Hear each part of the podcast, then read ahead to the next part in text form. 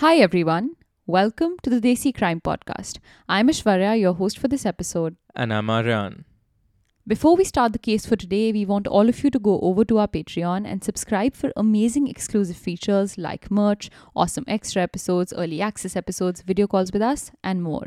To help the podcast out and to avail these benefits, go to www.patreon.com slash desicrime and select a tier that works best for you. We'd also like to thank our newest patron, Manav Kapoor.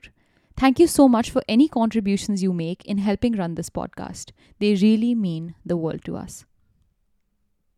Welcome back, you all, to your favorite segment, where we sit with community stories, stories from you all that keep you up, keep us up at night. Welcome back to another episode of Chai and Chitthi.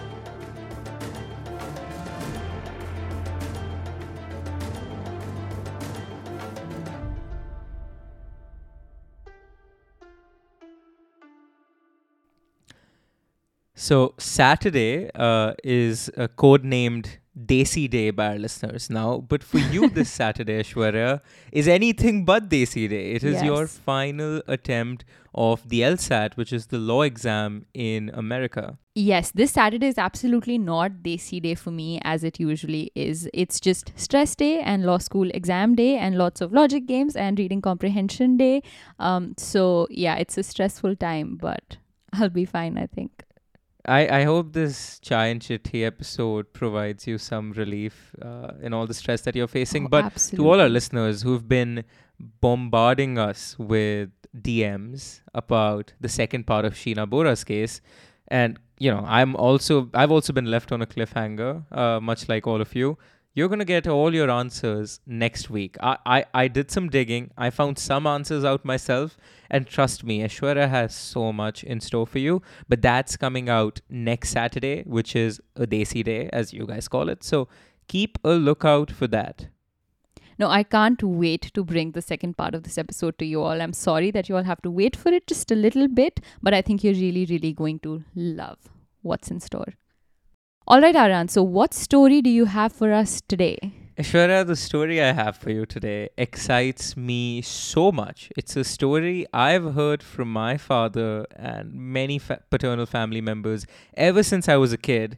And once my dad fi- found out that we were doing Chai and Chitthi as a segment, he has been berating me about telling the story. And I said, Dad, you know, I can tell the story, but I don't know it as in-depth as you do. So You why, why don't you write in to us just as a regular listener, because you are a regular listener. And so this past week, my dad, along with a relative of mine, wrote in the story. The story is called The Buddha Baba of Golaganj.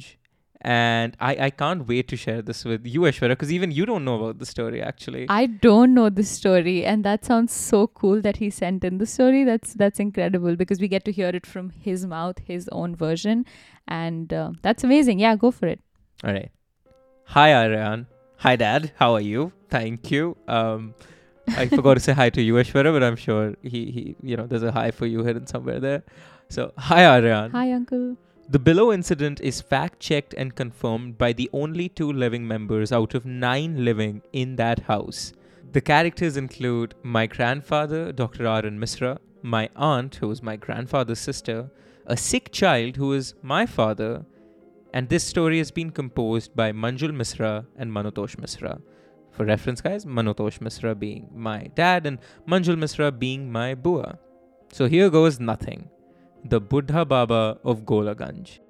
Not all haunted houses are scary, and not all ghosts are spooky.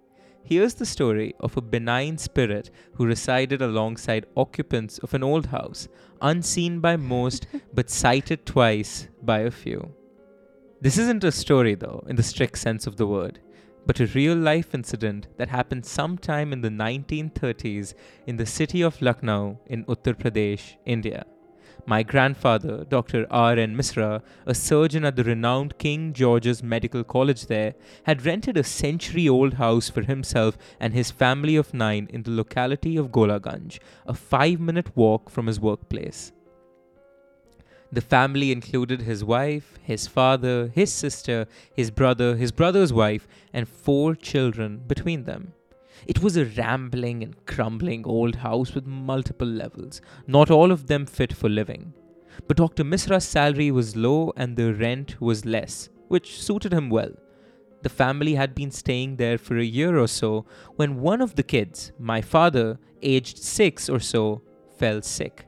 He had a high fever which needed to be monitored round the clock. While the child's mother was kept busy with household chores, his aunt, also the family's caregiver-in-chief, took upon the task of tending to him. However, no matter what medicines were given, his fever would just not come down.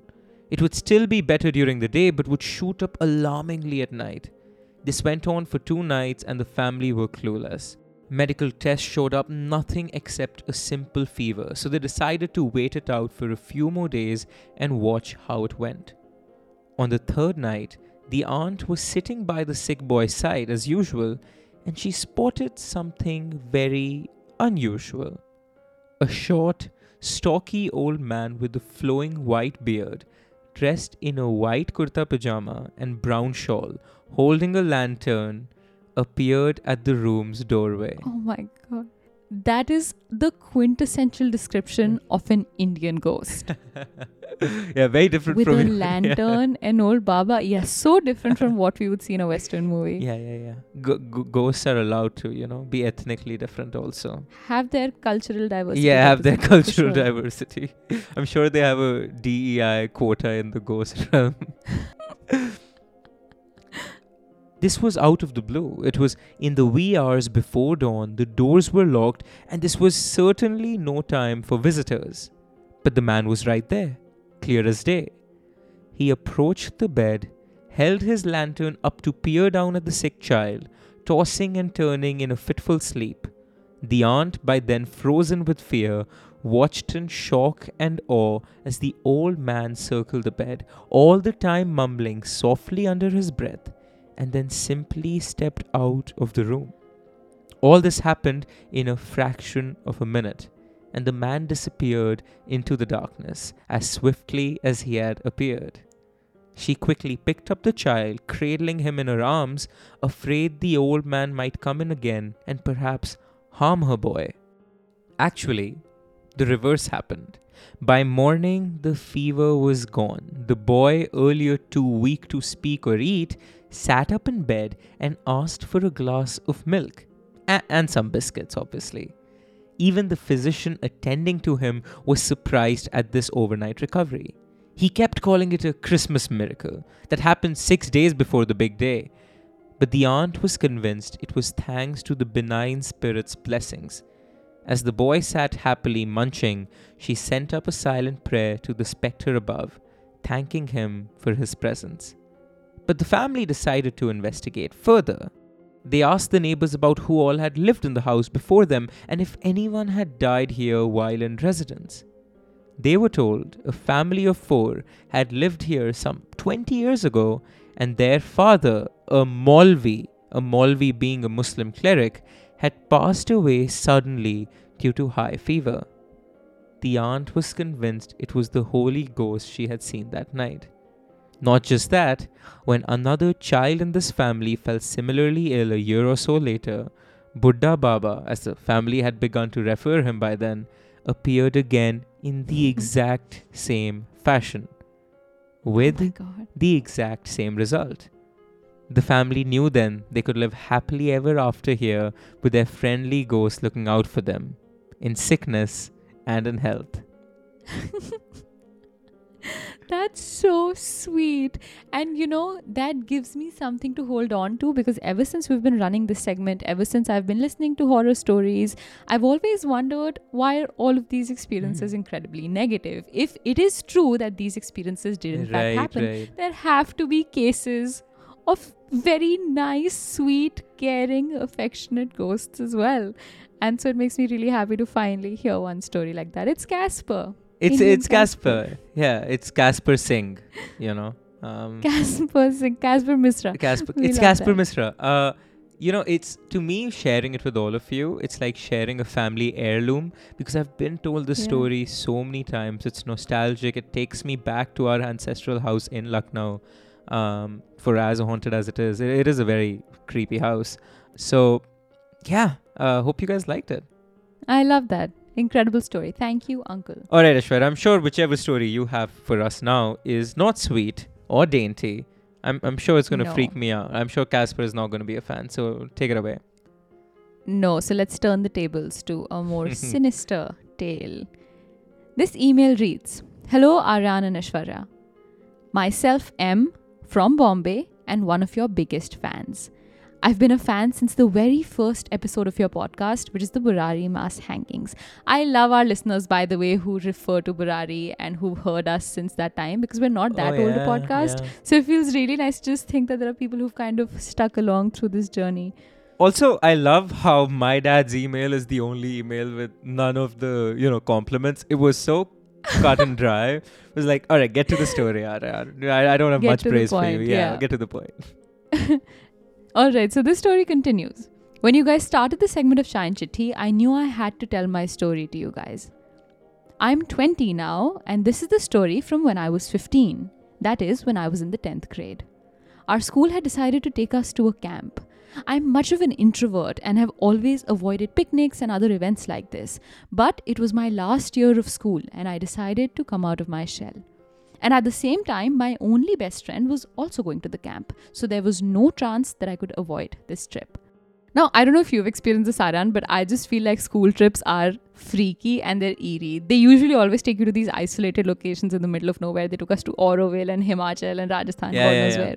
And I think it's also kind of fun to create a scary vibe with your friends and freak each other out. But it's always kind of creepy. Always. Uh, one hundred percent. Even if it's not. It it could be it could be the most spiritual of places, and we'll add a ghost element exactly. to it. Exactly. Yeah. And it's probably the two of us doing it. So ninety-nine percent of the time, yeah. it's it's the two of us. Yep.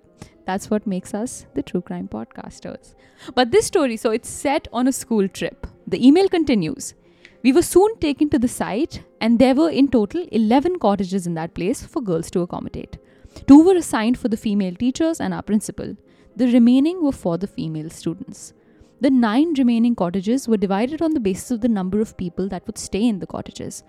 Three cottages for a group of eight girls, six cottages for a group of six girls, and one single cottage for a group of twelve girls. Now, though I am an introvert, my friend is an extrovert, and thus I happened to become a part of the twelve people group, from whom I only knew one dumbass, aka my friend. We were thus allotted cottage number nine, aka cottage number C nine. The cottage, to say, was the finest of all. It had four well-maintained washrooms, twelve beds, six on one side, six on the other, arranged neatly with the softest mattresses and pillows and the warmest blankets. It had a huge cupboard and was the only cottage to have an air conditioner. We twelve people soon arranged our things and got ready. It was the time when I was braiding my hair, when I suddenly heard a scream. I rushed to the washroom, and so did others when the door was opened, and a girl, who was also the head girl of our school, came out terrified with tears in her eyes. We asked her what happened and tried to console her. She pointed to the mirror, and we were in shock. Carved on the mirror was a name, Vinod. Now, I had used the washroom before her, and there was no such thing on the mirror before. The head girl didn't have anything pointy, and the washroom also didn't have something pointy that she could use to prank us. We consoled her by giving some logicless reasons and went for our further activities. That night, we returned after a party kept for the students, and after having our dinner, we came back to our room at eleven p.m. and had some fun. It was two a.m. that we gained some sense and decided to sleep because we had to wake up at six a.m. the next day. It must have been three thirty a.m. or so when my friend woke me up. She didn't answer me, just pointed to the head girl. The girl was clutching her arm and crying, her hair disheveled. She was a mess. I went to her, and the other girls surrounding her tried to console her, but she kept on crying, saying that her arm was hurting a lot. We took her to the medical room, and there we discovered that she had a fracture. We were shocked. Nothing of this sort was there till we were awake, and all of a sudden, a severe fracture. Guys, now I am twenty and still in touch with all of the remaining eleven girls, including my friend and the head girl. But to date, we can't talk about those incidents without a shudder. And most of the times, we avoid talking about it. Hope that you like the story and waiting for crime episodes and Chai and Chitthi episodes. Lots of love, M. Aishwarya, more, more than scary, this is straight up creepy because... Mm-hmm. I mean, if it's true, it sounds more like a human doing it, which is uh, exactly. I'm, I'm more scared of creepy humans than, you know, the supernatural. Oh, than ghosts. Yeah, for sure. Yeah. No, just the thought of being twelve girls in a cottage in yeah. some isolated location, and someone creeping oh in from God. perhaps your window, and the one thing they choose to do is carve their name oh on your mirror. Sends chills down my spine. As a girl who's been on these trips, I can imagine it would have terrified me. I mean, if it was, you know, Vinod loves uh, Manju or something, I've seen many of those all yeah, across India. Creepy, you know? That's way less creepy. That's I'm like, I've seen this before, but just your name. I agree. Yeah, there's something eerie about that. Carved on a mirror, with something yeah. pointy, creepy.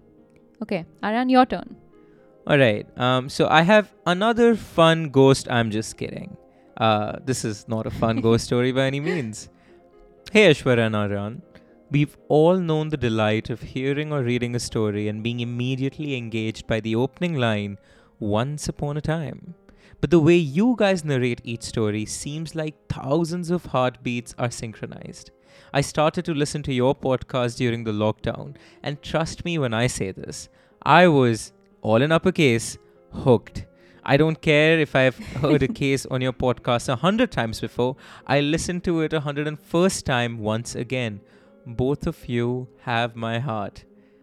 I mean... that's such a beautiful Am I in love or am I in love? I love that. Thank you I'm so much. I'm in love. We're in love with you, whoever yeah. you are. Um, now, I guess I've got to control my emotions and come back to the real reason for writing this in the first place. I'm someone who has heard thousands of spooky stories and lived in a house with evil spirits. I was very young at that time, so I've heard the stories from my parents. Maybe I'll share my stories some other time. Today, I'm not picking up something that I've just heard, but something that I've experienced firsthand.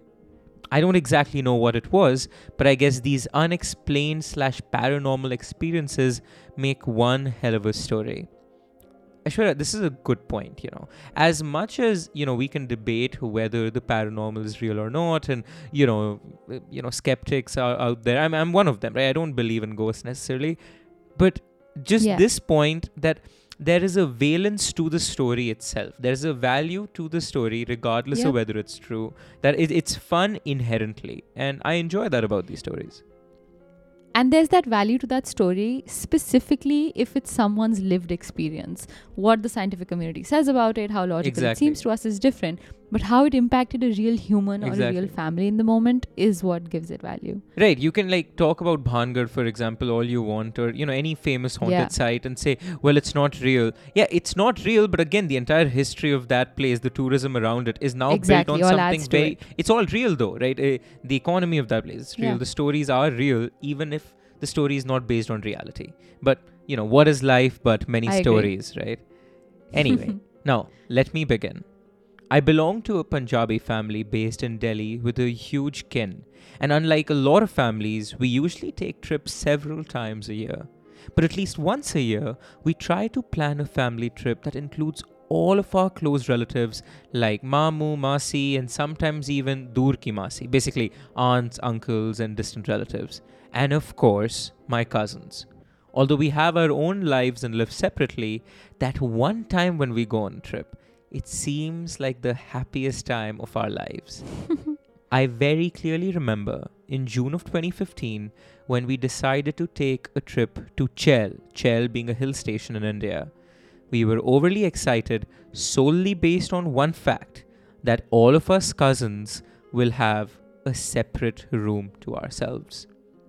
After we reached there in the afternoon, all of us took some time to admire the place we were living in. It wasn't really a resort, you know, it was a place amidst a forest with a few cottages. So let me try to explain the placement of cottages.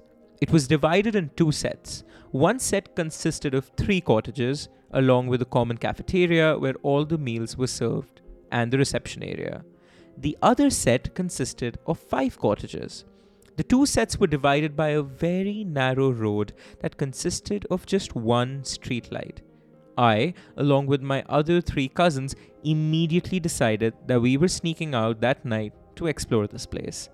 Good on you, good on you. That's what you should do when you're in a hill station at midnight in a ten on ten recommend. ten on ten recommend. Yeah, ten out of ten true crime podcasters recommend that you do that. Yeah, it gives them yeah. their material. How to get on Chai and Chitthi one oh one. You know, this is step exactly. number one. My cousins and I are a bunch of crazy people. We are the people who will binge watch horror movies at three a.m. and then turn and twist the entire night because of the stupid life choices we make. So like any other life choice, this was yet another one we knew we would regret. Now, it was twelve thirty at night. We all stepped out of the room and went down the narrow road.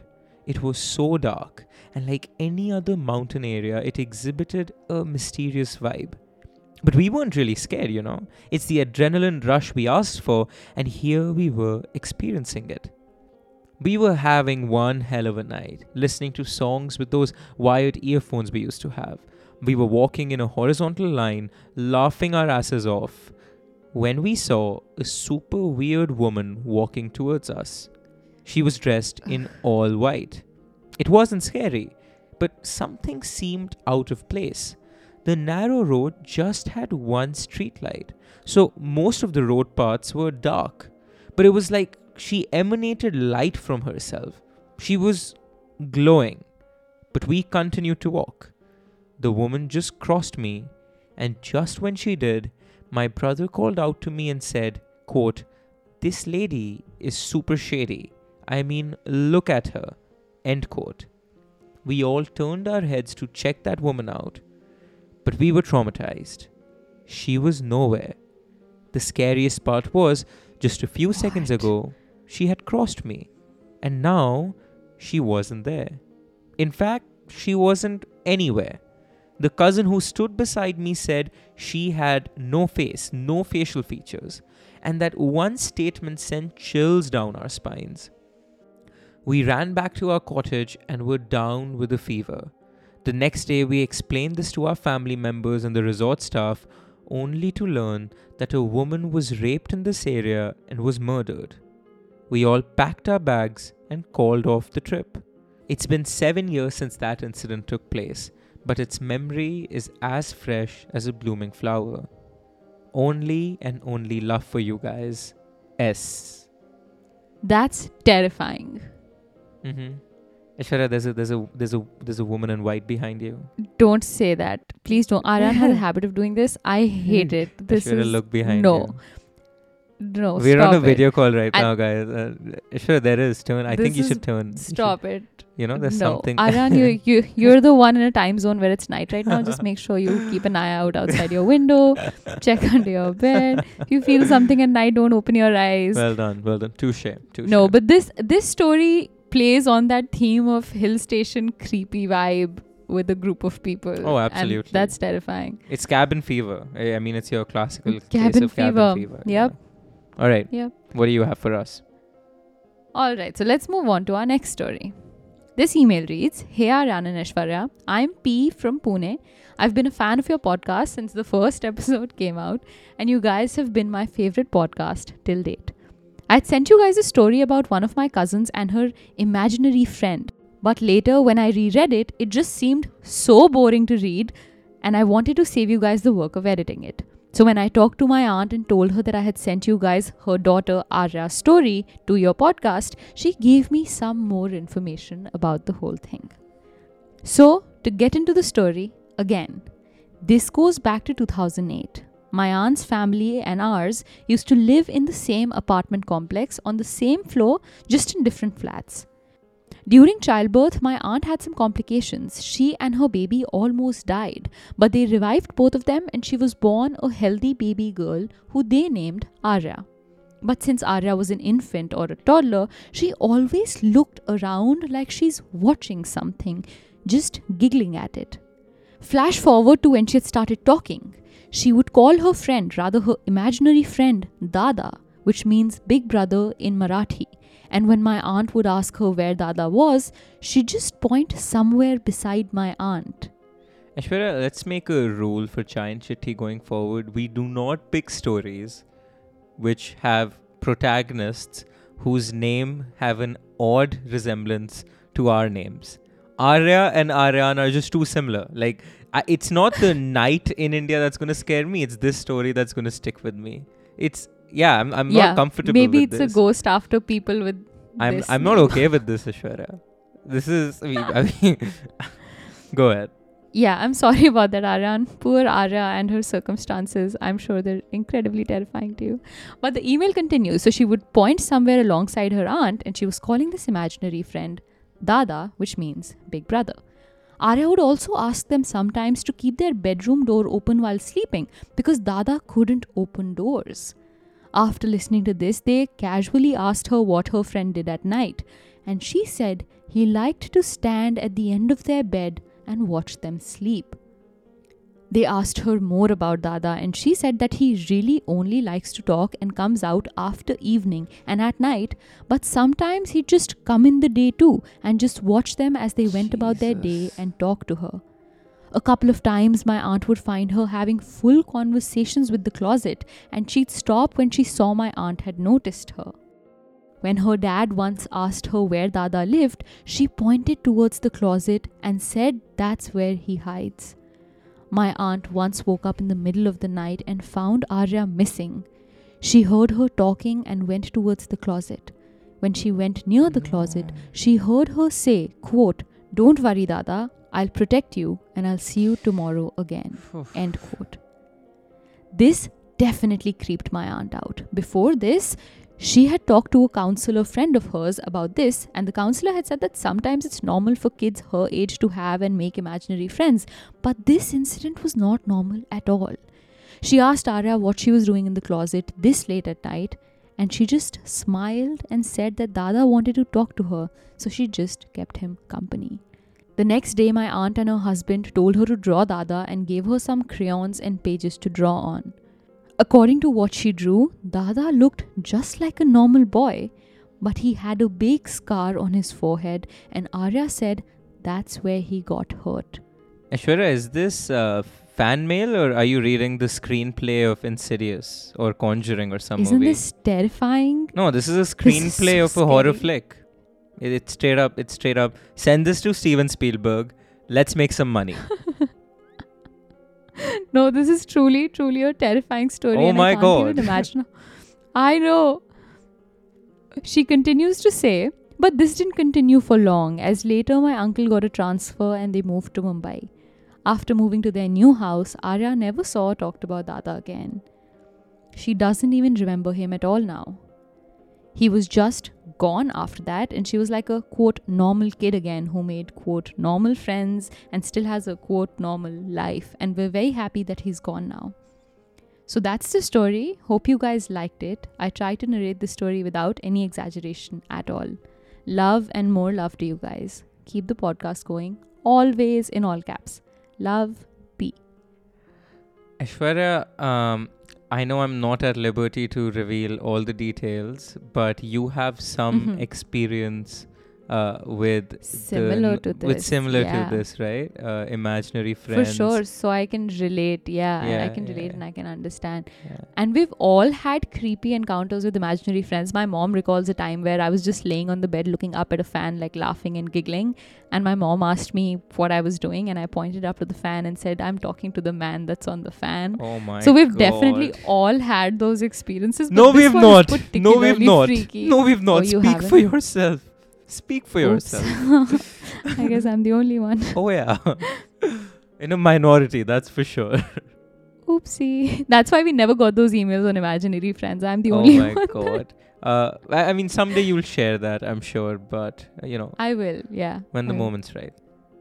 Okay, so Aryan, good. While I've got your attention, the next story is also going to be mine. Wow, she just, yeah, I didn't know that. I had a story prepared, but okay, I'm going to save this one for later. How the turntables.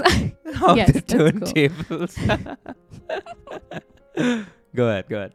It's from The Office. All right. This email reads, "Hey there, I don't even know if this mail will reach you, but I wanted to give it a shot." Aishwarya, it's not like we're in the seventeenth century where pigeons are flying and delivering mail. So the mail is going to reach us. I, I know. I know what the Stop. listener meant. I just thought it was funny. You know, the mail will reach us uh, every single time. Jokes. Yeah, the pigeon has not died, listener. We did get your mail. We got and your mail. Here you go. It's on this episode. The email continues. "Firstly, I'd like to say I'm a fan. Like, I never really listen to podcasts, but your Burari Deaths episode got me hooked. Anyway, I'll proceed with the story. This happened in July or September twenty twenty-two. It's a little long, but it sent shivers down my spine and still traumatizes me, so I wanted to share it. It's the first first-hand experience I had, and I didn't believe in village myths and stories until this happened.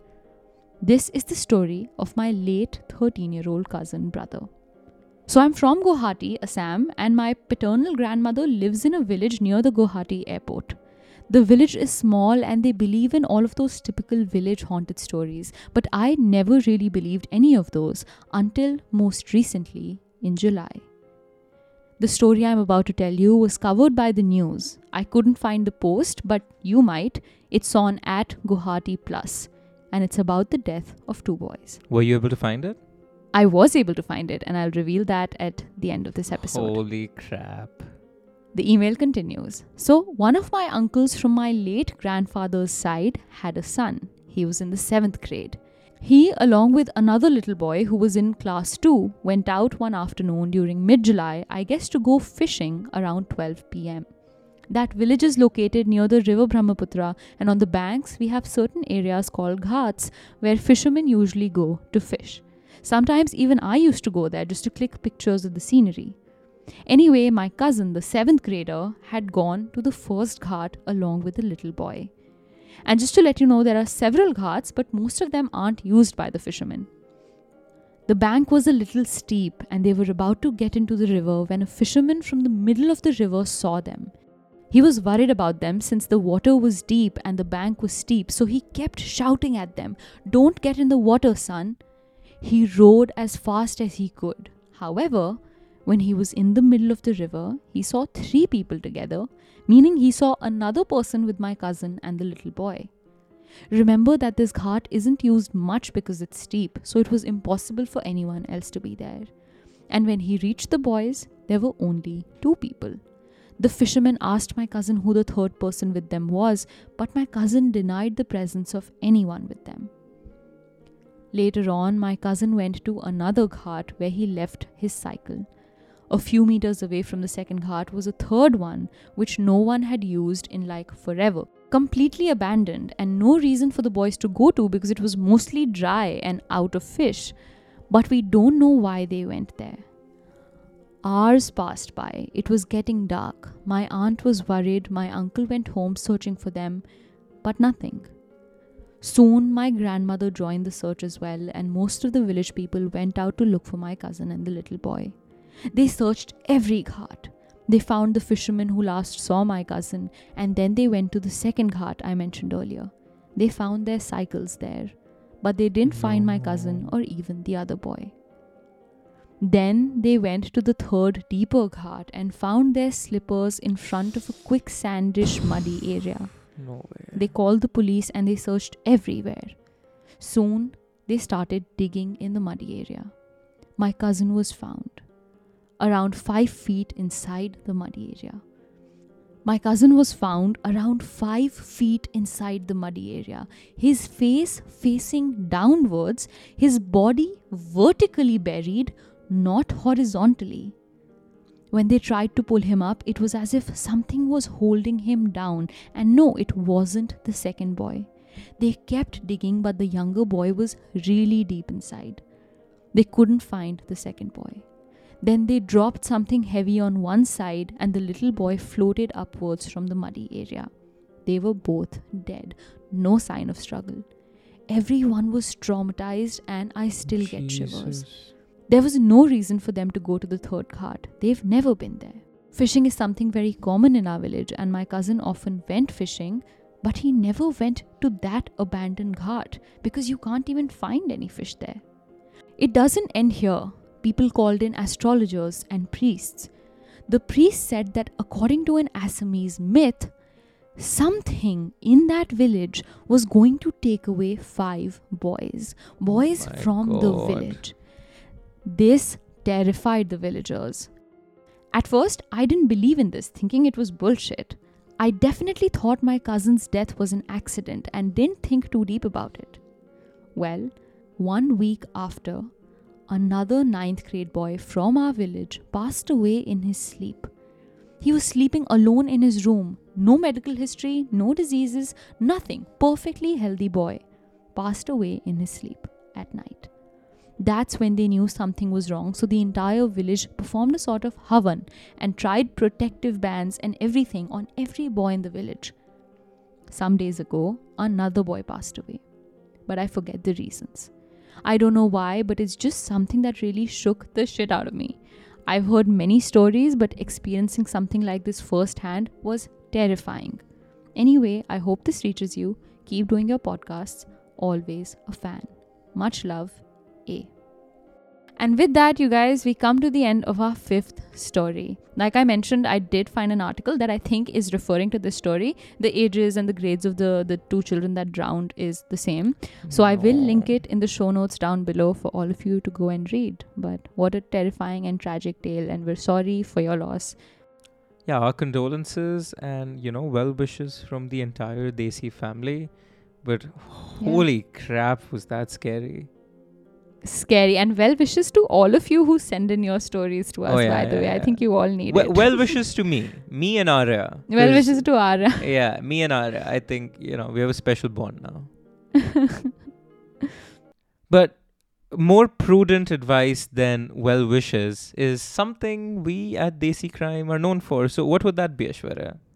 Stay safe. Stay crazy. Stay Desi.